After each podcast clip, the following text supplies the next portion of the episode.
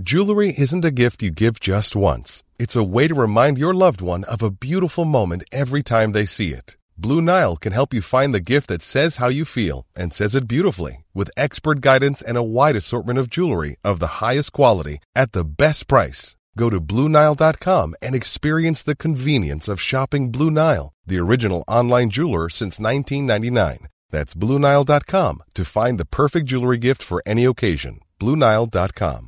Hey, I'm Ryan Reynolds. At Mint Mobile, we like to do the opposite of what Big Wireless does. They charge you a lot, we charge you a little. So naturally, when they announced they'd be raising their prices due to inflation, we decided to deflate our prices due to not hating you.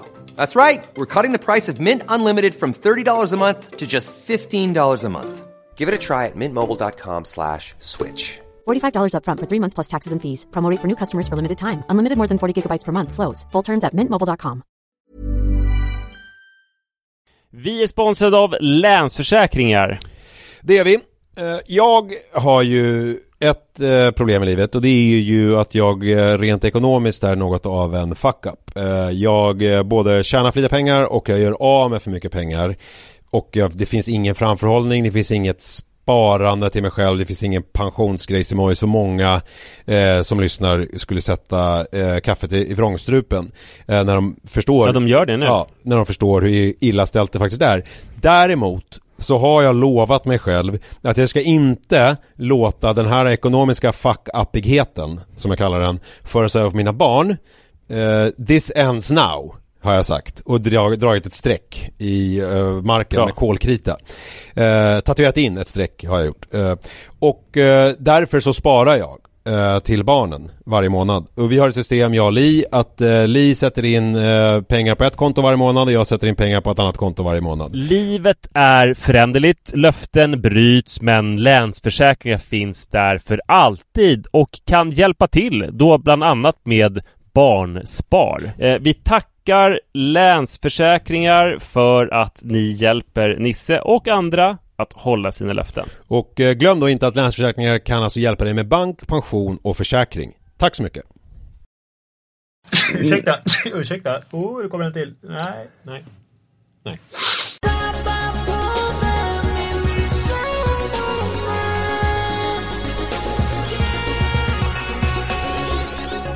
Hej och varmt och hjärtinnerligt välkomna ska ni vara till den älskansvärda Pappapodden.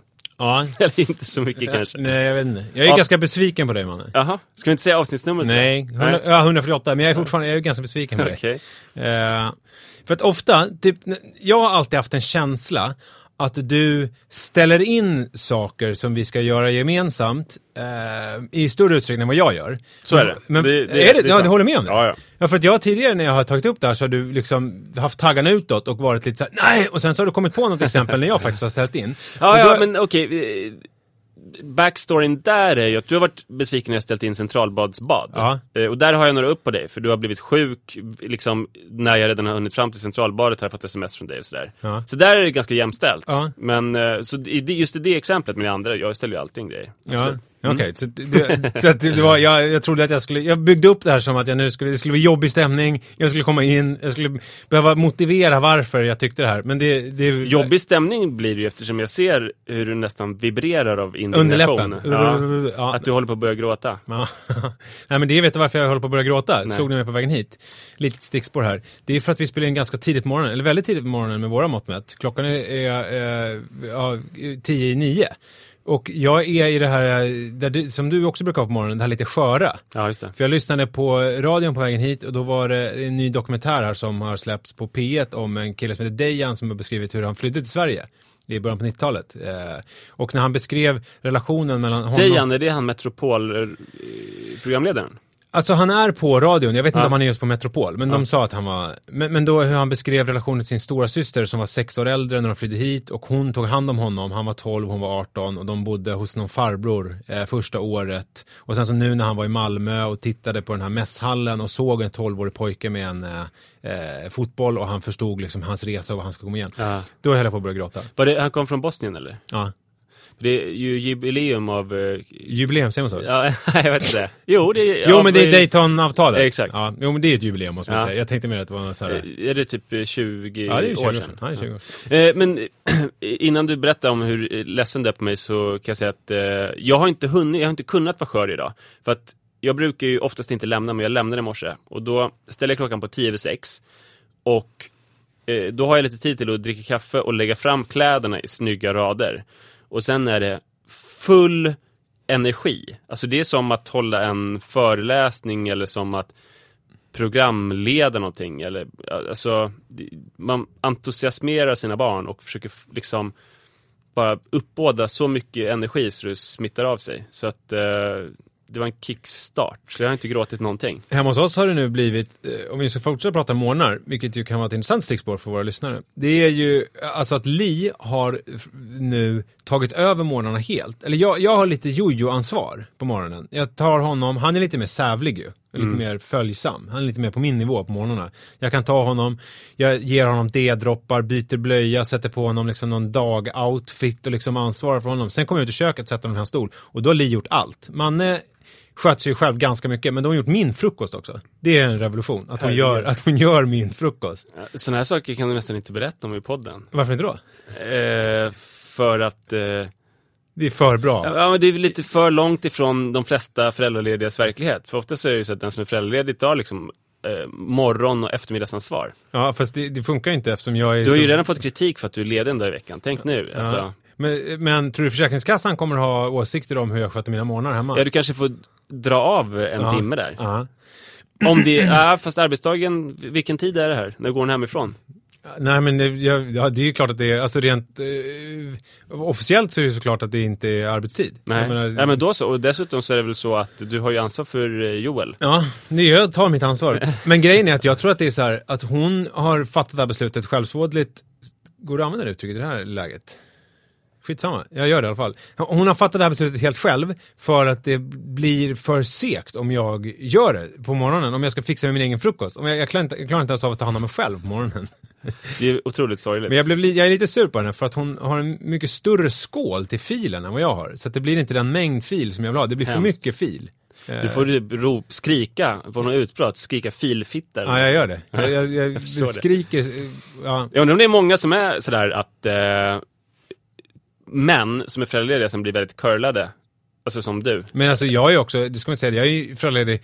Alltså Li är också föräldraledig, men hon går ju framför mig hela tiden och, och sopar banan. Just det. Ja, jag kan ju inte göra någonting Men jag tänker det måste ju finnas många män som har så här mammor som typ är, alltså de spelar tv-spel och byter någon blöja medan deras mammor eller pappor är hemma och Men hjälper finns till. det inte någon sån, eh, att, att, eh, jo, vet du, jag hörde, eh, när jag gick från eh, ICA häromdagen så hörde jag en snubbe snacka i telefon. Han snackade så han riktigt knegartugg alltså.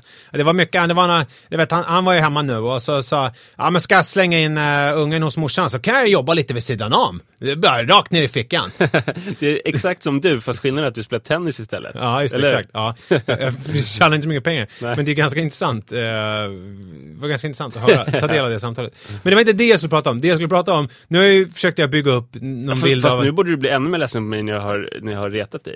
Eh, Det Precis. kanske inte var så smart. Nej, men jag, så här, jag kom in, hade strongt case, jag skulle sätta Mm. dit dig för att du är borta. Jag tog upp flyktingfrågan, vilket ju inte stärker min tes, för att det finns folk som har ganska mycket värre. Ja. Och sen så eh, tog jag upp det här med frukostarna om vilken jävla Du kanske får jämna ut balansen lite så det inte ska bli för jobbigt för mig. Ja, men hur som helst, jag trodde innan att det här skulle bli ett problem, att du skulle eh, liksom gå emot mig och att jag skulle behöva motivera varför jag tycker så här. Men det känns egentligen onödigt nu eftersom du redan har men jag vill tagit höra. Ja, men det, den här hösten, det är ju inte så här, nu kan man ju få en bild av att vi eh, lever någon slags glassigt glamliv och bara blir bjudna på saker i parti minut. Och eh, ja, det är klart att vi blir väl bjudna på mer grejer än gemene man, men det är ju inte jättemycket grejer som vi tror inte vi på. blir mer bjudna, alltså jag blir ju aldrig bjuden till typ så här grannen eller Nej okej, okay. just det, vi, vi, vi, inga riktiga kompisar, vi blir Nej. bara bjudna av såna Jag blir här- bjudna på saker av folk som jag inte känner Ja, blöj, blöjfrukostar med Pampers. Just det. Men inte att någon granne vill ta en fika. Nej. Nej. Ja, men då, då är det eh, alltså... Eh, först så eh, var det... Eh, eh, vi skulle gå och se James Bond tillsammans. Ja, just det. Mm. Det ställer du in. Ja, det gjorde jag. Sen så eh, skulle vi... Eh, på, på lördag skulle vi gå Men vet på... du varför jag ställde in det? Det var väl för att jag... eh, Det finns alltid en förklaring, Ja. det är jag medveten om. Ja, jag, tror, jag- jag, tror inte att du ställer in bara för att det är såhär, äh, jag Nej, känner men jag vill ändå dra den. Det var för att jag hade föreläst på dagen och då ville jag träffa barnen på kvällen. Ja, Eh, Alltså för jag sk- skulle inte hinna träffa dem på eftermiddagen. Så, ja, det var ju, nej men det är klart, jag, jag fattar. Ja, varje, varje liksom given grej har en förklaring, Ja. såklart. Men det är liksom när man tar summan av det hela Nej, som man ser ett mönster. Mm. Eh, sen var det eh, det här eh, social media party, eller vad det heter, som, vi såg, som är på lördag. Som vi skulle gå på eh, tillsammans och jag såg fram emot det. Vi har hållit på och smsat för det är smoking och sådär. Vi har hållit på och smsat fram och tillbaka. Och du sa att du måste skaffa ny smoking. Och jag har messat lite olika tofflor som jag kanske skulle ha och sådär. Mm. Och sen så har jag gått och tänkt på, åh vad kul det ska bli eh, när vi ska gå tillsammans. Sen så, när vi messade häromdagen, då fick jag bara något avsnoppande, typ, nej men det där ska inte jag gå på. Det skrev jag inte alls. nej, men det där, Jag det skrev, där, det är för det där, det där skiten, det ska inte jag gå på.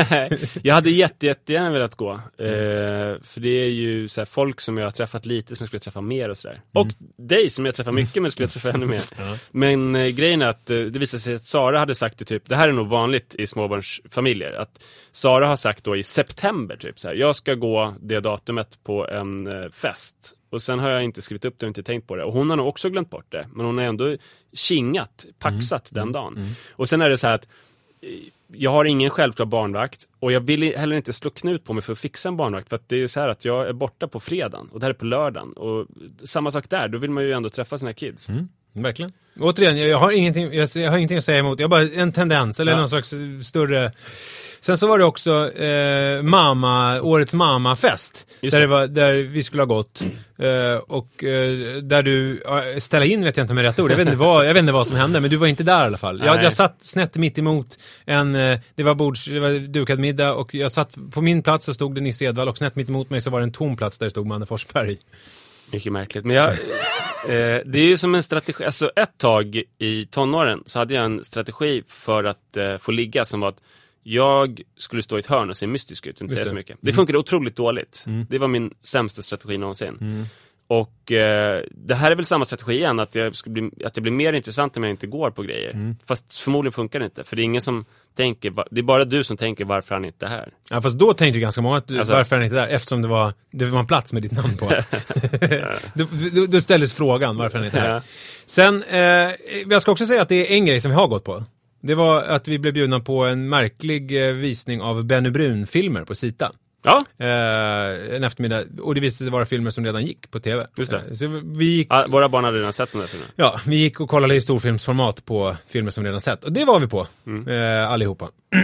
och sen så, i, i, för nu, sista grejen som vi ska göra i år, tror jag. Eh, ja, jag ska inte lova för mycket. Men det är i eftermiddag ska vi göra en grej tillsammans. Eh, och som vi har blivit bjudna på. Och det ska bli väldigt spännande att se då om... Om för än så länge det. känns det som att du faktiskt är på banan och att du ska göra det.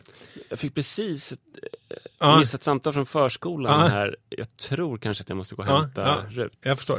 Så att, eh, men, men än så länge så är det, eh, alltså tre av fyra grejer har du ställt in hittills. Sant, man kan säga så här, att jag använder ju då barnen som försvar. Eh, och det är ju å ena sidan sant och rimligt, å andra sidan eh, fegt. Ja, just det. För det är svårt att, och, men det framförallt så är det svårt överhuvudtaget att gå i clinch med någon som eh, tar upp barnen som, alltså Ja, det går inte. Det är ett svårt kort och... Men lite är det väl så här att det är jobbigt att gå på grejer. Ja, men det, alltså jag vet inte om det är det, att du säger det nu, att det är det som är den egentliga sanningen. För att jag ser ju bara ett mönster. Ja. Eh, jag, jag kan ju inte på något vis eh, berätta för dig vad det handlar om egentligen. Nej, Men det är intressant. förlåt. Det är, ja, det är typ lugnt. Julkalendern har börjat.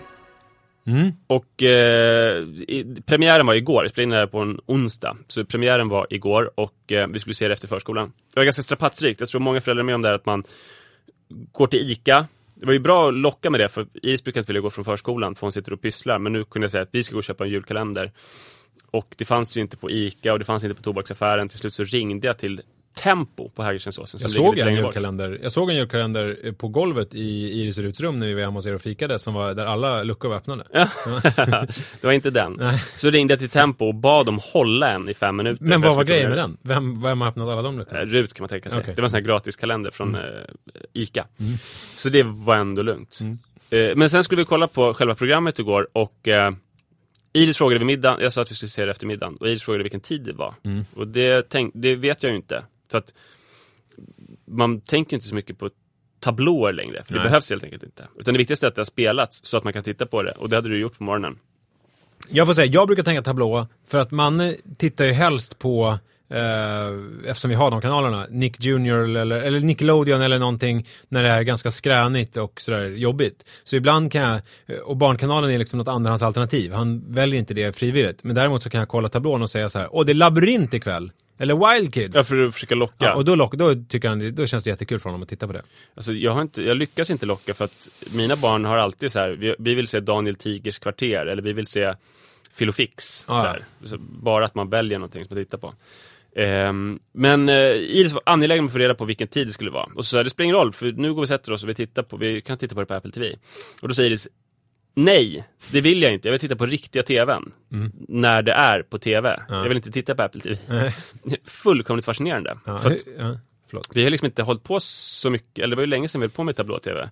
Och, då, och jag trodde att hennes generation, för hennes generation var det helt oviktigt. Men hon har förstått att det finns tablå-tv och känner exklusiviteten med det. Hon vet liksom att det här är ändå julkalenderpremiär. Och då ska man se det när det går i, i tablån. För då blir det mer exklusivt. Ja, det är fascinerande. Tittade du på det? Ja, vi, vi tittar ändå på Apple TV för att eh, För du ställde in? Du... dig, digital-tv-boxen är så här urkopplad för vi har för lite eluttag där. Eh, så ja, det var- hade varit jobbigt. Nej, men jag fick ju säga till henne att ja, men det är liksom samma sak. Ja. Eh, det är lite taskigt för det var ju en rimlig, ett rimligt önskemål och en rimlig längtan. Men också att då måste man kolla så här, tv.nu, det verkar jättejobbigt. Men Hon kanske har hört om eh, det här begreppet lägereldar som det pratas om väldigt mycket i tv-branschen. Hon vill ha lägerelds-tvn. Ja, att Eh, man samlas kring någonting. Alla sitter samtidigt. Jag börjar förstå då att inte Alltså vi har ju, vi som är uppvuxna med, uppväxta med tablå-tv, vi tycker det är skönt nu att slippa det. Mm. Och vi lever ju också ett liv där man har svårt att passa tider med läggningar och sådär. Generaliserar inte hela befolkningen nu. jo men alltså Jag tycker vi, det finns vissa vi grejer. är småbarnsföräldrar. Ja, men jag har till exempel börjat, för tidigare har jag på fredagarna när På spåret har gått, velat liksom kolla på det när det går klockan åtta. Men nu har, Som jag, ja, men nu har jag förstått att det är ju, varför ska jag göra det? Jag hör ingenting, det bara skriks. Så att nu har jag ju, tittar jag på det i efterhand när man har somnat på fredagskvällen. Du hade ju förut en strategi att du kollade med hörlurar. Ja, jag vet, men det känns ju jäkligt. Apart. Ja, det känns konstigt. Nördigt. Ja, verkligen. Men, eh, ja men så till och med du nu som ändå är gubben mot strömmen Mm. skiter i tablå-tv. För helt enkelt för att det inte passar så bra. Ja. Och jag tror, det jag märker nu med Iris, är att hennes generation kommer ta tablå-tvn tillbaka. De, vill, de kommer längta efter exklusiviteten. Om man är uppväxt med en fri tillgång till allting så vill man ha saker som finns en kort stund och sen försvinner. Så att tvn i framtiden det kommer vara som någon slags teaterföreställning. Man kommer se, kunna se det en gång klockan 19.13 och sen kommer det aldrig mer finnas. Ja. Och det är då det kommer bli värt någonting för dem. Men jag tror också att det inte kommer vara att så jättemånga gör så. Utan jag tror det kommer vara ungefär lika många som idag eh, är unga och vill lyssna på typ vinylskivor och sådär. Ja, fast det går inte att göra både och. För att de som är då som Iris, eh, de kommer ju kräva den här exklusiviteten. Så att de program som de vill ha, eh, de kommer inte acceptera att det finns uppe hela tiden då. Men tror du inte att de kommer få det ganska svårt då? De kommer få göra egna tv-program. Fast jag tror, Fria- fria Det är så TV-grupper. här att, att det bulk, bulket, Mm. eh, det mesta av tvn kommer ju man kunna streama och sådär. Men de exklusiva programmen, de kommer vara extremt, det kommer vara så här krångliga tablåtider, typ så här 19, 13, 29.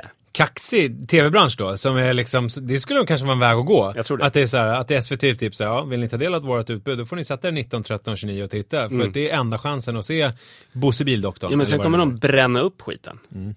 Eh, och man kommer, alltså, det, kom, det kommer ju också bli mytiskt, vissa tv-program Ja. som någon kanske missade. Ja, så får man höra talas om som, det. som Rolling Stones på eh, Exakt. Bruce Springsteen ja, konserthallen. och satt du den 19, 13, Ja. 29 och såg Bosse Ja. Bildoktorn. Ja.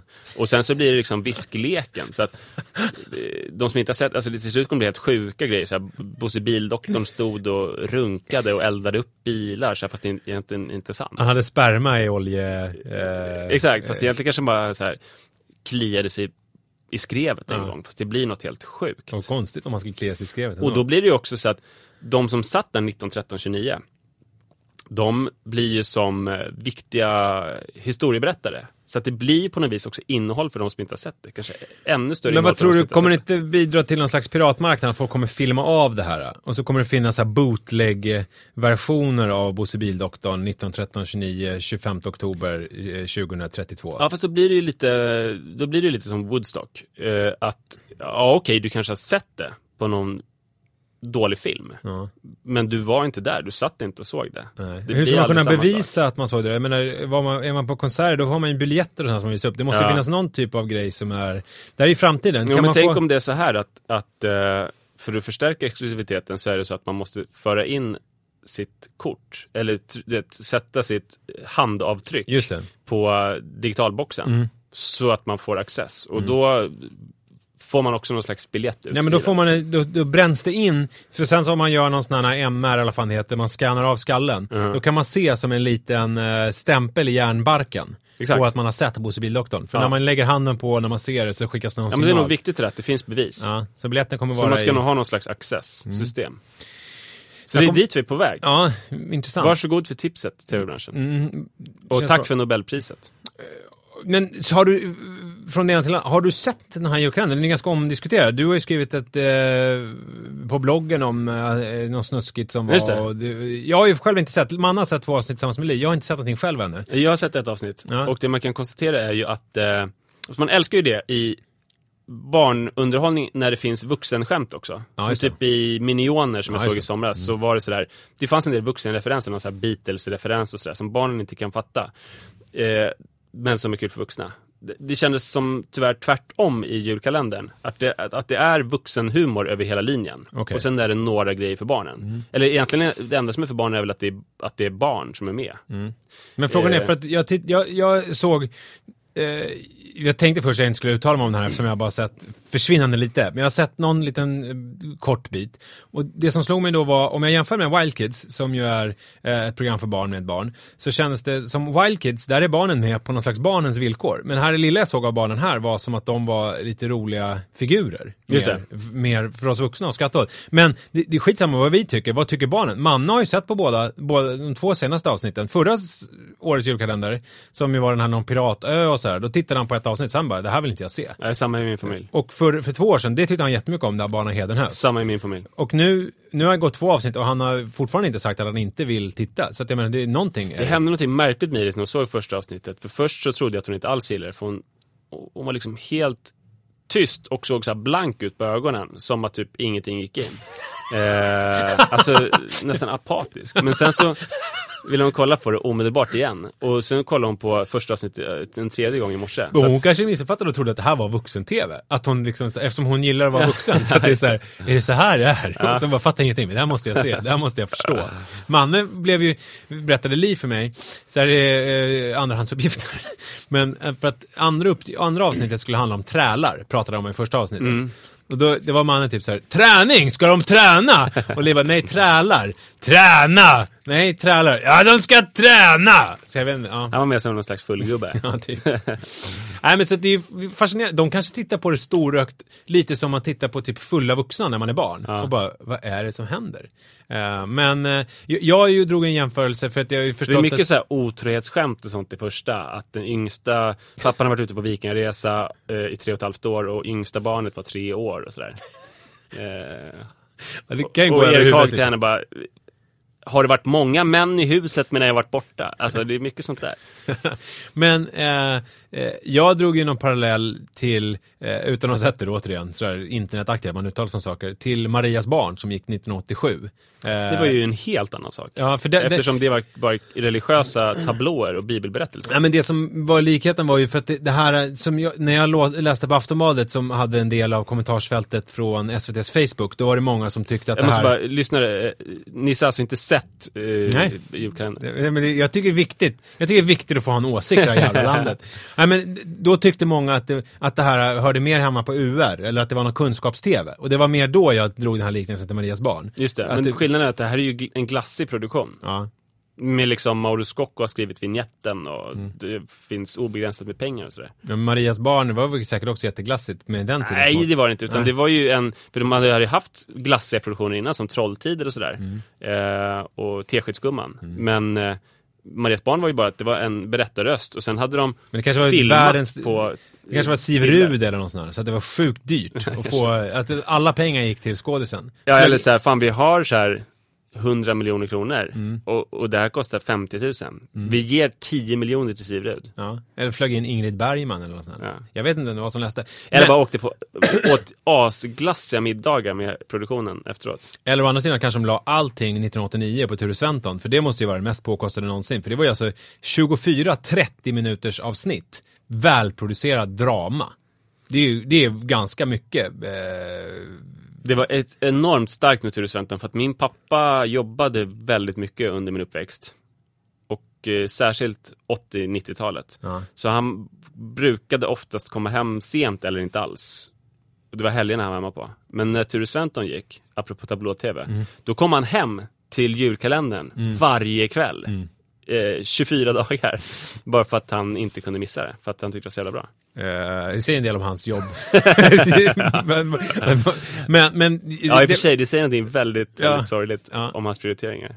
Men eh, hemma hos oss så var det också så att vi satt, pappa hade eh, liksom, ja, det var väl någon typ av pojkdröm det här, Ture Sventon. Det var mycket pappor tror jag som Mm. gick igång på det här med Ture Sventon. För pappa la ju ut en matta, så vi satt liksom på som någon fiktiv flygande matta och, oj, och oj. tittade på julkalendrarna. Det var liksom väldigt uppstyrt allting. Fan, Eh, ja, det var väldigt mysigt faktiskt. Allt det här går ju att titta på på Öppet arkiv Du vet att han heter Ture Svensson egentligen? Sture Svensson till och med. Ja, just det. Mm. Ja, det är sant. Eh, Men eh, så sammanfattningsvis kan man säga att eh, i framtiden så kommer vi alltså eh, få, få TV kommer bli någonting exklusivt Ja. eh, som är för ett fåtal där det krävs ett handavtryck och inpräntade avtryck på järnbarken för att bevisa att man faktiskt har sett programmet när det har sänds. För att när det har sänds så kommer det förstöras inom tre sekunder, precis som i Mission Impossible. ja, Ingvar Storm. Det Mm. är dagens spaning.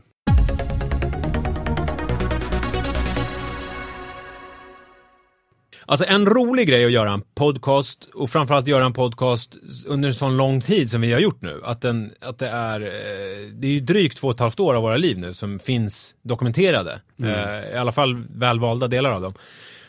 Och, och nu när vi har, det kommer nya lyssnare och de, alla är ju på olika ställen om man lyssnar från början.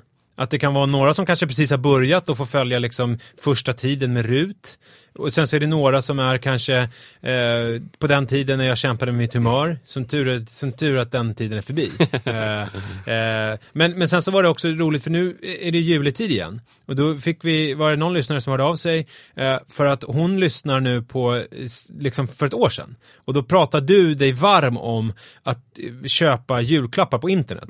Och jag har tyckt att det varit så jobbigt med julklappshetsen igen. Och, och då, så då ställde jag ett larm eh, till om ett år. Att köp julklappar på internet. Och det roliga var att det plingade till häromdagen. Köp julklappar på internet. Och samma, i samma stund egentligen så gick jag på Instagram eller vad det var. Där hon hade kommenterat. Du har väl börjat köpa dina julklappar på internet? Jag ligger på avsnitt 91 nu. Eh, och sådär.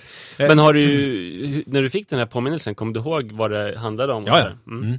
Eh, eller ja, ja, ja, jo, alltså jag förstod ju uppmaningen till mig själv. Och tycker du det var en bra uppmaning? Ja, gud, jag har ju satt igång. Mm. Men eh, jag har ju också bett om hjälp från dig och eh, nu ska vi inte prata för mycket eftersom det här är julklappar som ska till några nära och kära. Men jag bad dig om hjälp, tips på någon sida där man kunde köpa vissa saker och jag trodde att det var en enkel fråga men eh, det var det tydligen inte. För att det, jag Du vill ha fått- tips? Nej, jag kan inte säga. Nej, vi kan, inte tipsa, vi kan inte prata om det nu här. Nej. Det blir väldigt mystiskt där. Så vi får prata lite runt hela den här grejen. Men däremot så eh, har vi också fått frågor om det här med julklappar. Jag har jättebra tips alltså. Jag har arbetat upp tips. Ja, för vi har ju fått både eh, folk som vill köpa till sina barn. Vi har en lyssnare som, eh, citat, har det ganska bra ställt. Har, har han skickat. Ja, så, men att, nice. så, så money is not an object uppenbarligen.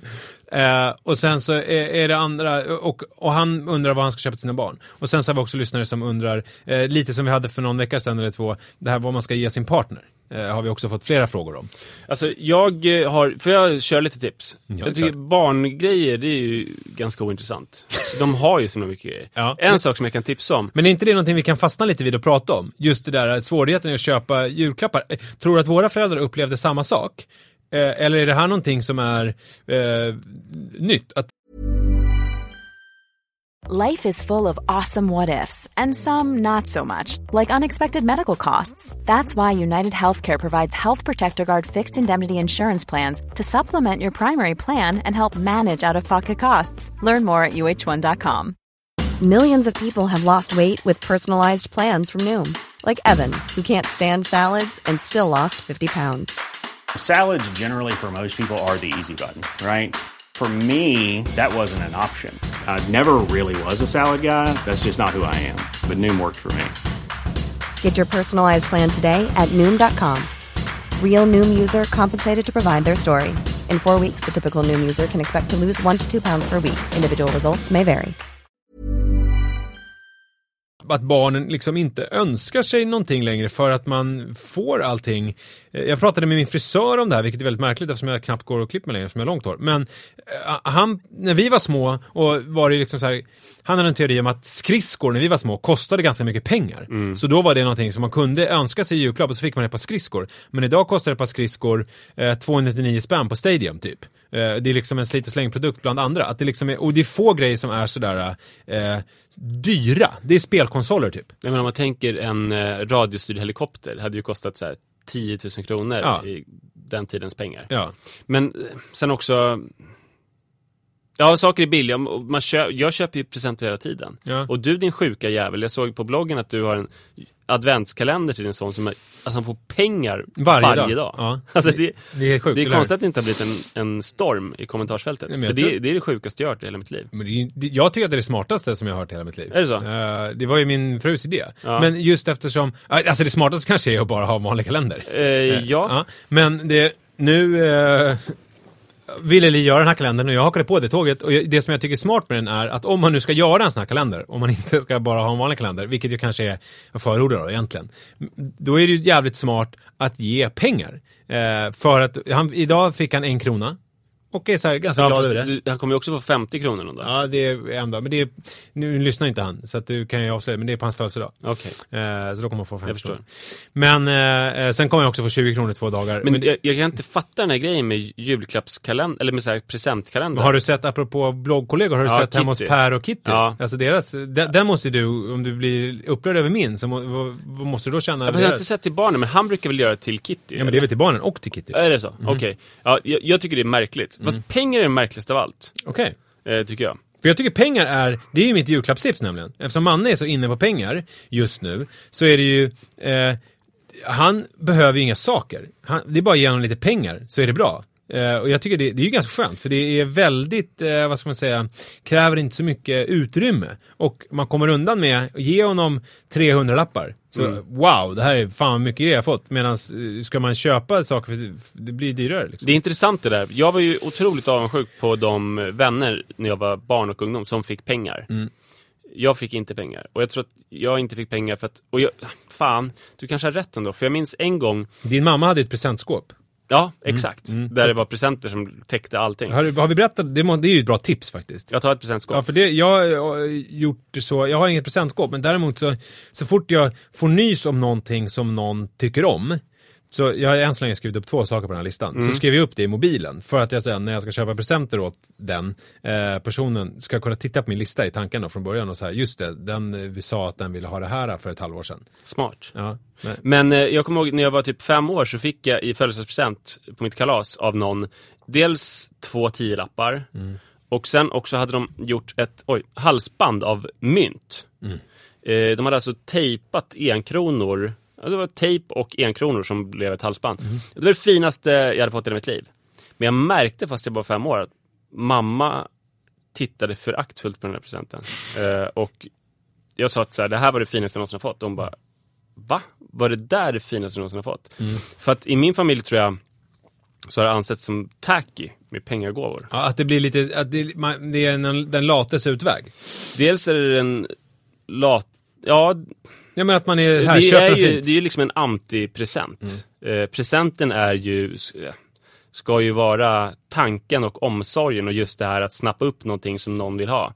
Eh, men, Men, ja, men om, ens barn, om ens barn, Om du har snappat upp att barnet just vill ha pengar. ja men att det är, det är ju det enda han pratar om, det är det enda han är intresserad av just nu. Han vill Ja, men det bara kanske ha... är smart just det här med, eh, eftersom man inte vill att barnen ska ha för mycket grejer heller. Alltså det kanske inte är så dumt. För att jag, jag tror ju, det här med hans pengar, men han håller ju på, han har ju sin plånbok och han går och räknar sina pengar hela tiden. Jag, min teori kring det här är att han en dag kommer, bara, varför har jag alla de här pengarna? Vad kan jag göra för de här? Ja, jag kan gå och köpa en Nerf-pistol på BR för allt det här. Bra, då gör jag det. Så, tror jag, så tror jag att det kommer avslutas. Någon gång. Att han kommer köpa någonting för det. Men än så länge är det kul. Jag menar, han lär sig ju, han lär sig ju pengars värde och han liksom håller på, det är matematik, det är väldigt mycket roligt med pengar som man kan hålla på eh, rent pedagogiskt också med. Ja, det, det enda märkliga är att han får pengar varje dag.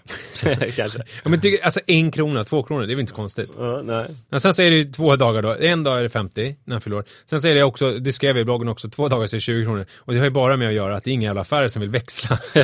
så att vi, vi lyckades inte få ihop så att det räckte. Men när det gäller vuxen, eh, om man till sin partner och sådär, så tycker jag ju att, eh, att man ska göra någonting ihop. Och då är det ju många som eh, kanske lite slappt, ingen nämnd, ingen glömd, köper ett presentkort någonstans eh, och sen så på, på någon upplevelse tillsammans och så blir det aldrig av. nej, det är farligt. Men här tänker jag att här är tanken och omsorgen att man in- inte bara ska köpa det presentkortet utan också styra upp, alltså från början. Den här helgen, man har fixat barnvakt, alltså allting är så här kirrat och klart så att det inte bara blir någonting som man ska göra någon gång. För själva grejen är ju inte att köpa som småbarnsförälder eh, så är ju inte grejen att bara köpa det utan grejen är ju att fixa tiden och fixa Men kan man inte tänka att partnern också vill slippa en? Så att man eh, gör alla de här grejerna fast partnern får göra någonting själv. Alltså typ en hotellnatt med ett spa i samma hus. Ja, jo, det, det, det kan ju också vara... Kanske jag- mitt dåliga självförtroende här. Ja, det är roligt att du har ett dåligt självförtroende gentemot din hustru. jag tror inte att hon vill umgås med mig faktiskt. På tummarna. Nej, men jag, jag, jag tänker att i det här fallet så tror jag att det är bra att man gör någonting tillsammans. Eh, faktiskt. Eh, det är ju... Kan man ge bort en aktivitetspresent fast ens partner får vara med någon som den tycker är fin? Typ så här. Jonas Hassan Khemiri eller Ernst Kirchsteiger. Eller Kjell Lönnå. Skulle det kunna vara något? som, en dejt liksom. Ja. Alltså är det, vad ska man säga, happy ending på det där? Alltså ska det vara liksom... ja, det beror på hur generös man är. Ja, det är sjukt att man, om man skulle då ge sin fru, är det ditt tips? Ge sin fru en, eh, säger man callboy om eh, callgirl motsvarigheten? Jag har Ja, aldrig det hört kanske man gör. Ja, en natt med Eller en eh, eskort bara. Ja, en eskort. En natt med en eskort. Ja. På ett hotell med spa. Ja men det blir ju också, det blir inte bara det, om det är typ Jonas Hassan Khemiri så blir det inte bara sex, det blir ju Ett stimulerande Samt- samtal ja, också. verkligen. Ja, Och om det är Kjell Lönnå så kan man sjunga tillsammans. Så. ja. Och om det är Ernst Kirchsteiger så blir det säkert matlagning och fotmassage. ja. Det kan man tänka sig. Ja, Eh, okej. Jag har lite tips på saker som man kan ge till eh, män. Mm. Eh, och kvinnor. Framför, alltså, jag har hittat en parfym som är helt sjuk. Den heter Guerlain L'Homme Ideal. Alltså idealmannen.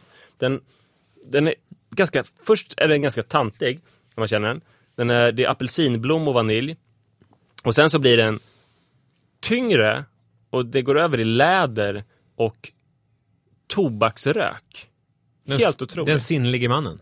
Det är Den typ sinnlige sinne- mannen man- på flaskan. Det, men det är liksom, eh, för den luktar ganska mycket som en rökelse som jag alltid hade när jag var hippieungdom, som heter Nagchampa. Mm. Och eh, den är typ som en hippieungdom, en mysig tant och en så här förfinad herre med vikunja-rock. Du beskriver det själv typ.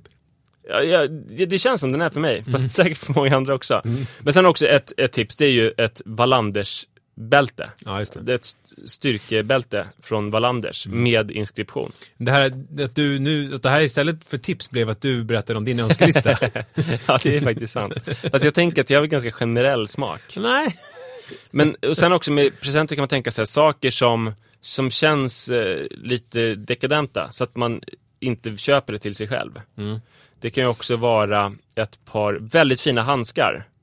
Eh, Peccary kanske, Mm. som ju är det här sydamerikanska vildsvinet. Väldigt bra handskmaterial. Och eh, ja, det kan vara en bra present. Gud, eh, vad kul. Men det känns också eh, på sin plats att säga någonting eh, i stil med att det är, julen är ju så mycket mer än gåvorna. Det viktigaste är ju att eh, ni är tillsammans och myser, tycker jag. Mm. Jag vill ändå säga det. Fin du. Du kommer utveckla här nästa vecka på vad man inte ska göra också på julen. Just det. Mm, kan vi tissa lite med.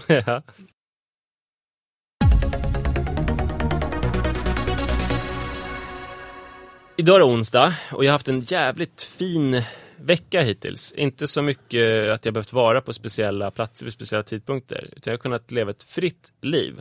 Och då har jag passat på att göra min favoritgrej. Nämligen att lajva. Vet, live. Mm, att man ja, låtsas att man är någon annan än man egentligen är. Oftast är det här under ganska organiserade former tror jag. Att man har typ ett historiskt slag och sen så strider mot, mot varandra och sådär. Fast jag gör det mer anspråkslöst. Mitt live den här veckan, måndag och tisdag, har varit att jag har lajvat elitidrottare. Mm. Men det eh, har ju hänt förut. Eh, Har det? Mm. Okej. Ja, jag tror det. Att du har hållit på och tränat väldigt mycket och liksom levt som en Ja. elitidrottsman. Ja, det kanske har hänt tidigare. Nu, nu har jag tagit till en ny nivå för att jag har, eh, jag har gått till Södra TK. Mm. Det blir speciellt när det är en riktig styrkelyftsklubb. Jag har gått dit så här, sammanbiten och koncentrerad. Liksom så att jag har behövt hålla fokus på min uppgift som elitidrottare. Tankarna får inte fara omkring. Man får inte börja tänka på så här kaffe eller eh, julklappar eller pappapodden. Utan det är bara träning som står i fokus. Sen har jag gått dit, jag har varit ensam för det är oftast ingen där på dagarna tror jag. Och sen har jag tränat två och en halv timme. Men en skillnad mot tidigare är ju att du nu har börjat tävla ju. Alltså så att du tränar mot speciella mål. Förut har det varit det. mer så här, nu ska jag gå upp 10 kilo. ska Alltså nu blir 10 det, kilo. alltså det är fortfarande så här att jag är med i interna klubbtävlingar. Som är ju Ja men du håller på och lajvar idrottare. Ja precis, men nu Ja. blir det lättare att, då, det som händer är att det blir lättare att lajva idrottare när man, när man tränar på specifika mål. Så är det. Och sen har jag hängt där två och en halv timme eh, i styrkelyftstrikå. Eh, och sen har jag gått hem, ätit och sen har jag sovit. Det känns ju enormt elitidrottaraktigt, eller hur? Mm, ja, Två och en halv timme träning, mat och sen sömn. Ja. Och sen har jag tyvärr jobbat lite också. Men det behöver säkert elitidrottare göra också. Typ svara på mail från agenten eller sponsorer Ja, eller sådär. Så, Sitta i något möte med någon reklam eh, nisse eller ja, någonting. sådana saker. Eh, och det är så jävla Fast om du är elitidrottare, nice. de går också och tatuerar sig. Eh, ja, fast då man, ska man ju ta träningsuppehåll. Så det passar ju dåligt. Ja men det känns som att det är det fotbollsspelare framförallt gör ju det. Ja, det måste vara när de inte är säsong. Tror du det? Ja. Det känns som att de borde kunna kombinera det för att det är så mycket tatueringar som de har. Gör de dem alla på eh, sommaren då? När det är uppehåll i ligan? ja, jag funderar alltid på det där. När, man, när jag tatuerar mig och måste ha träningsuppehåll. Hur Zlatan gör. Ja för Zlatan, han gör, det han inte gör är att gå till frisören. Nej. Så att han prioriterat bort det. Ja. Men jag hade tänkt att han istället går till tatueraren. Men det är ju som du säger, då ska han ju ha sådana inplaster. Men det är ju samma sak som med drottning Silvia. När gör hon sina skönhetsoperationer? Mm. Alltså hon måste ju vara borta, det är ju några månader ändå. Som man är liksom, är det inte det? Om man gör något ingrepp, men man har liksom sådana eh, bandage och, eller det kanske går smidigare då, det kanske inte är som förr. botox, då, det är bara att sp- spruta in lite. Men är det bara botox hon har gjort eller? Det känns som mer. Eh, alltså hon kommer ju från Brasilien. Du menar att hon har gjort skinkorna? Exakt. det lär hon ju ha gjort. Vad roligt. Eh, och skinkorna, jag vet inte, det kan man väl dölja på något sätt ändå. Med en, en väl tilltagen klänning. Ja, jag tycker det är så konstigt att hon börjar ha så här krinoliner och... eh, Ja, fast det, alltså, 1700-talsgrejer. först så körde hon 1700-talsgrejer. Och sen kom hon ju och bara, bara körde tights och sådär. Det är ju det, Då förstår man ju vad det är som har hänt, eller hur? Ja, Nu har hon ju bara, bara tights. Ja, det är sant. Hon kör den här träningstjej-stilen. Ja, just det. Sådana eh, träningstight på Instagram på gymmet. Ja, stilen. och det är också kul att se bilderna Yoga. från när hon åker till typ Dubai eller hänger på sin båt. När hon går omkring i sina string, Mm. eh, stringbikini under det. Ja, Så det, må, det, måste, det lär ju ha varit att hon har gjort ett ingrepp. ja verkligen. Eh, men det är kul att lajva, har jag insett. Just ha sin egen personliga live. Har du lajvat någonting? Nej, alltså inte, jag har ju liveat på riktigt en gång. Eh, alltså inte det här som du pratar om. Nej. Utan gjort ett ordentligt live. Nej, men jag tänker på det här jag pratar om, att du låtsas för en dag eller en vecka att du är någon annan. Nej, mi- mitt liv är ju fulländat, jag behöver inte göra det. Ja, men jag vet att du gjorde, att du låtsades att du var författare ett tag. Fast du kanske trodde att du var det. Du menar när jag var någonstans i 20-årsåldern? Ja, just det. När jag hade ett arv Ja. och jag satt en sommar och stirrade in i skärm. Ja, fast, för du får det alltid låta så romantiskt och mysigt. För mig är det ju, det var ju bara ångest. Okej. Eh, och, eh, för jag skrev ju ingenting, det hände ju ingenting. Eh, och, jag kan ju mer, jag kan ju, det kommer, jag kan mer uppfyllas av en känsla att jag är oövervinnerlig. Och det är väl inget live, det är bara någon slags storhetsvansinne. ja. Ja, som, Nej, men det jag, jag har liveat mycket, alltså, framförallt i gymnasieåldern så kunde jag ju sitta och låtsas eh, att, just att jag var författare på olika kaféer och sådär.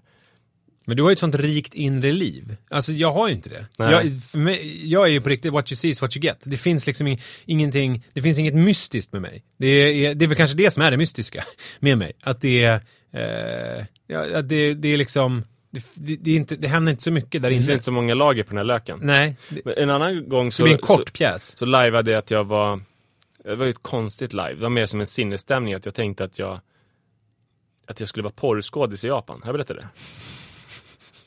Jag inte. Eh, Jag vet inte om jag bör berätta det heller. Okej. Men det var ju det var länge sedan. Ja. Men så jag kom på att, för först hade jag ju haft en misslyckad modellkarriär. Ja. Och det jag ville med den var att komma till Japan. Ja. Men det hände aldrig. Det kändes som att jag hade någonting som Japan skulle vara intresserad av. Ja. Och jag var också intresserad av Japan. Var, var det här i den Cardigans-eran? Så att det fanns ändå ett sug efter svenskt i Japan? Det, det var lite Meja. efter, men det fanns fortfarande ett sug. Eh, och det kändes som det som jag, jag insåg då att det som jag hade att bidra med i Japan var kanske mest min kropp. Ja. Eh, Redan då alltså? ja, Mm. och eh, Men då vägde du typ 50 kilo? Nej det här var ju efter 50 kilo. Alltså, Okej. jag, jag, var, jag var fin. Eh, det, det här var, det var ju lite konstigt för jag hade ju skrivit eh, kukbruk. Ja. Alltså jag var väl typ 22. Mm. Eh, och för det hade blivit konstigt om att först skriva en sexualupplysningsbok bok och sen var porrskådis i Japan. Mm. Säkert, jag vet inte om det varit bra eller dåligt med mina föreläsningar heller. Nej, det, jag tror att det, jag tror att i det fallet så hade det nog varit bättre att göra tvärtom. Att Ja. börja som porrskådis och sen sadla om och bli sexualupplysare. Och så kunna prata om sin tid som porrskådis. Ja. Att det finns som en, i, ungefär som du i, idag kan prata om din, din tidigare alkohol och drogkonsumtion. Mm. Det skulle ju vara dumt om du idag började droga och alkohola, så att säga. Precis. Eh, men jag var så, alltså, det var som att jag kom på det här. Jag vill därmed inte Ja. jämföra alltså, alkohol och drogmissbruk med att vara porrskådespelare. Nej, men, det är men, helt men, men, men bara, det finns vissa likheter här. Liksom, Ja, i det jag specifika fallet. Jag förstår precis. Ja, men jag var så inställd på, först, först så var det så här att jag kom på så här, fan här har jag någonting. Alltså det, det här skulle jag kunna göra. Det här skulle kunna bli stort. Mm. Och sen var det att jag blev eh, taggad på idén. Bara vara modell i... Nej, porrskådis. Ja. ja. Och sen, sen kom, gick det så långt så att jag liksom trodde att jag nästan redan var porrskådis i Mm. Japan. Och att jag pratade med vänner om det som ett faktum. Det fanns ju några mindre... Men det är ju någonting du ofta gör. Att du kan tänka på någonting så mycket så att du faktiskt tror att det är sant. Ja, och då, då, då fanns, alltså, alltså jag var liksom, hela min, mitt uppträdande var som en, porrsk- en svensk porrskådis i Japan som är hemma på semester.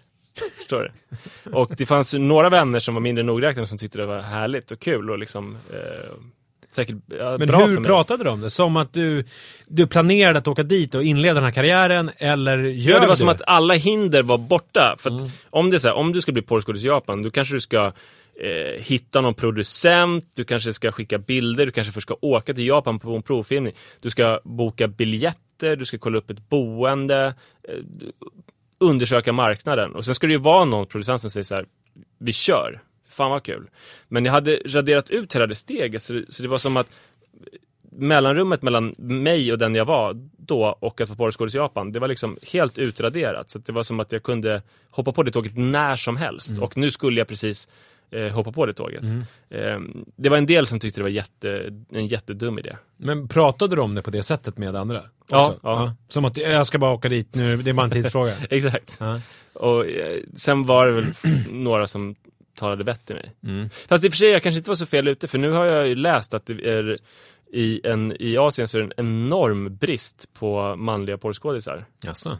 Så att där har det blivit, i västvärlden så är det ju så att eh, kvinnor tjänar otroligt mycket mer pengar på porr. Men i Japan så börjar männen bli superstjärnorna för att det finns så få av Det är dem. en tillgång och efterfrågan. Klassisk marknadsekonomi. Men det som... Så jag- det hade kanske, ja fan det kanske inte var så dumt. Nej, du kanske är, du kanske är på väg dit igen. Kanske. Men frågan är hur du ska kombinera det med att du vill vara med dina barn hela tiden. Risken blir att du bara nej, ställer det, in Det är för allting. sent. Ja, precis. jag kan inte komma idag. Det ligger hon och skrevar och väntar och filmteamen står där. Ja, så, ja. så skickar du ett sms och bara, det går inte, jag hade barnvakt igår. Det blir katastrof. Jag skickar in dig istället som alltid ställer upp allting. Ja, och då är ju frågan hur jag skulle leverera eftersom jag har lite problem med sex när det ställs press på Ja, mig. otroligt jobbigt för dig om du blir kunnilingus. Ja, så det, ja, det skulle vara jobbigt. Och, och, nej, jag tror att det där och min... Nej, nej jag tror jag, jag skulle inte passa riktigt där. Så det, man kan säga det var bra och dåligt att det inte blev av. Ja, det var både bra och Men det dåligt. man kan ta fasta på det är ändå att jag tror Jag tror på lajvandet. Mm. Eh, Mitt tidigaste liveögonblick det är att jag, jag gick i musikskolor och då skulle man på, När man hade konsert skulle man ha kostym på sig. Och då var man en ganska ung kostymbärare. Och jag lajvade då att jag var någon bara väldigt framgångsrik person. Typ att eh, jag var någon som eh, var ett geni. Som hade fått, eh, gått, gjort, läst in skolan jättesnabbt och sen fått praktikplats på någon fin advokatbyrå. Typ Zettervalls eller någonting. 15 år gammal jobbade jag redan på Zetterlings. Och, och, och, Zettervalls. ja, det var oklart egentligen. ja.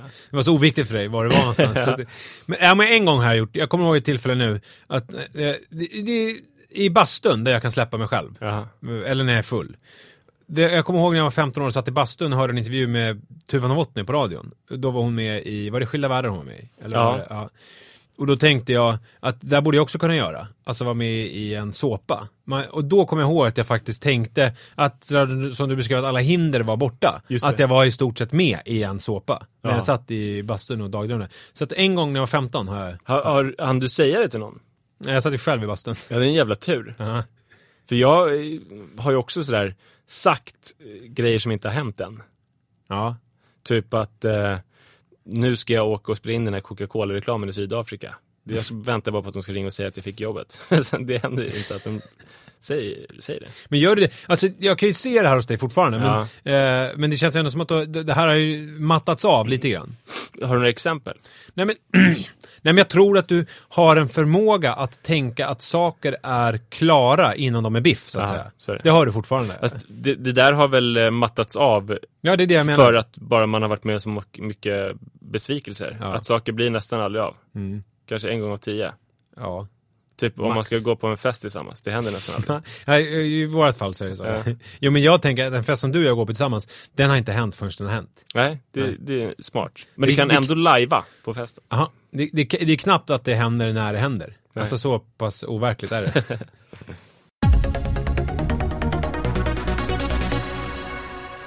I eh, i Jojos liv just nu så pågår det någon slags kamp mellan nappflaskan och eh, barnmatsburken. Mm. Att det, det står och väger mellan det tu. Och jag, jag som gillar klarhet och enkelhet och, och så i vardagen tycker att det här är fruktansvärt jobbigt för att jag vet inte riktigt vilket ben jag ska stå på.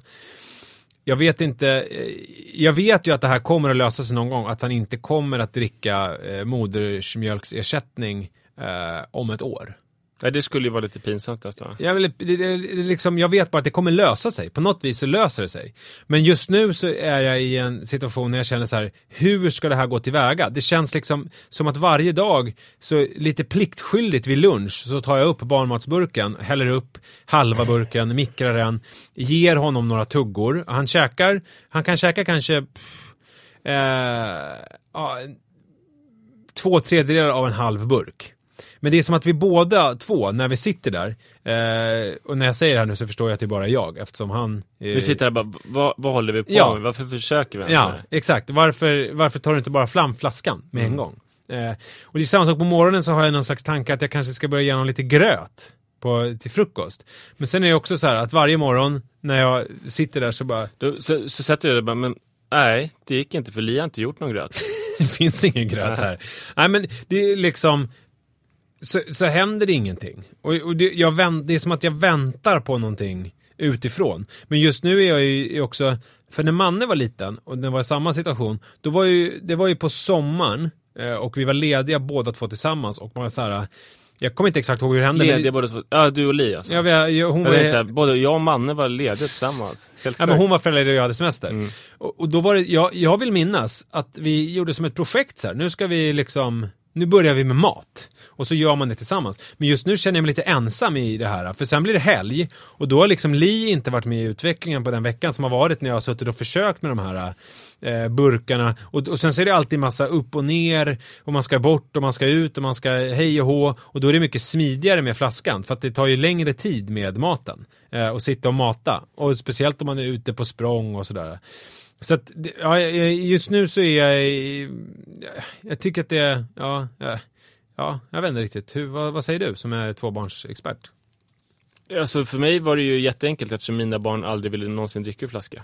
Ah, så okay. det fanns ingenting annat Ja just det, så att när tuttarna försvann när du var hemma med dem så då var det bara att käka Alltså tuttarna försvann ju aldrig typ med Rut. Nej men de, inte på dagtid i alla fall när du Nej, var hemma. Då fanns precis. de inte att tillgå. Nej, då, då var det, det käk som gällde. Det var mat, ja.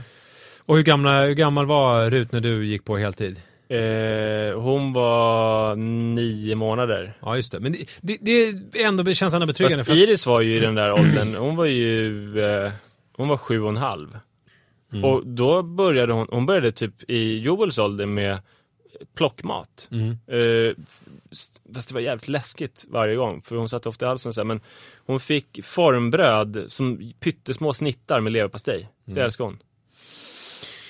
Det kanske jag ska börja med, Mm. någonting sånt. Eh, hans pincettgrepp är ju än så länge under utveckling om man säger så. Ja. Han är lite mer rudimentär i sitt uh, rörelsemönster. Men uh, det kanske blir mer att han får stor bit med kött, med, eller med, med leverpastej och bröd som man kan trycka in i ögat på sig själv eller någonting. om jag känner honom rätt.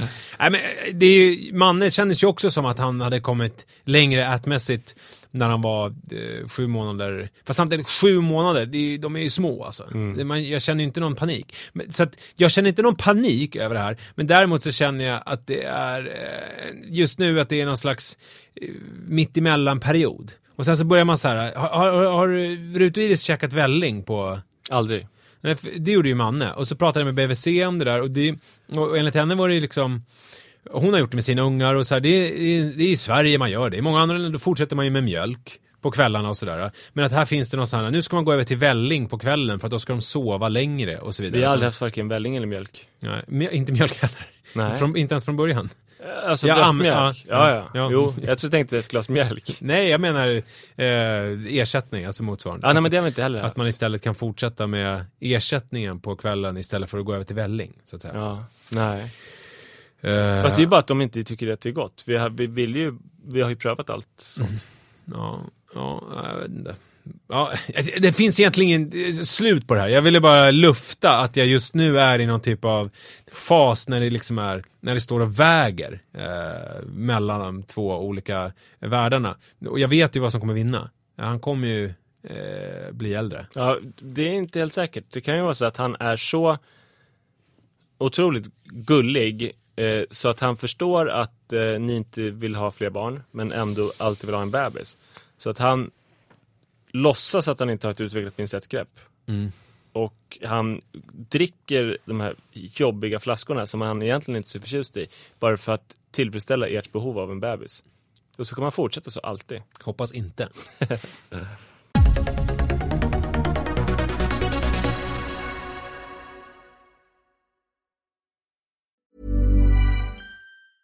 Hi, I'm Daniel, founder of Pretty Litter. Did you know cats tend to hide symptoms of sickness and pain? I learned this the hard way after losing my cat, Gingy. So I created Pretty Litter, a health monitoring litter that helps detect early signs of illness by changing colors, saving you money and potentially your cat's life. Pretty Litter is veterinarian developed, and it's the easiest way to keep tabs on your fur baby's health right at home. Go to prettylitter.com and use code ACAST for 20% off your first order and a free cat toy. Terms and conditions apply. See site for details.